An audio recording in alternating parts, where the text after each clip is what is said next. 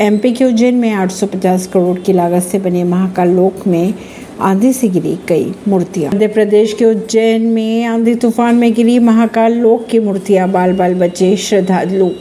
उज्जैन के बाबा महाकाल लोक में तेज बारिश और आंधी के चलते कुछ मूर्तियाँ गिर गई, जिसमें श्रद्धालु बाल बाल बचे मध्य प्रदेश के उज्जैन में तेज आंधी तूफ़ान के चलते महाकाल लोक में सप्तऋषि की भव्य मूर्तियाँ नीचे गिर गई। इस दौरान मूर्तियों के पास बैठे श्रद्धालु भी बाल बाल बचे कहा यह जा रहा है कि दोपहर के बाद ही उज्जैन में तेज बारिश का दौर शुरू हो गया था।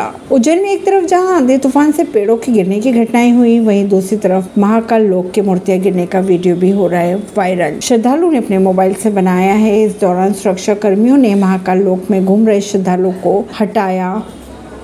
अगर बात करें महाकाल कॉरिडोर के प्रथम चरण के काम के पूरा होने की तो पीएम मोदी ने 11 अक्टूबर को भव्य महाकाल लोक का लोकार्पण किया था। 920 मीटर लंबा कॉरिडोर है यहाँ जिसे करीब 200 मूर्तियाँ हैं जो रुद्र सागर झील के किनारे फैला हुआ है। ऐसी ही खबरों को जानने के लिए जुड़े रहिए जनता सरिश्ता पॉडकास्ट से। परवीन दिल्ली से।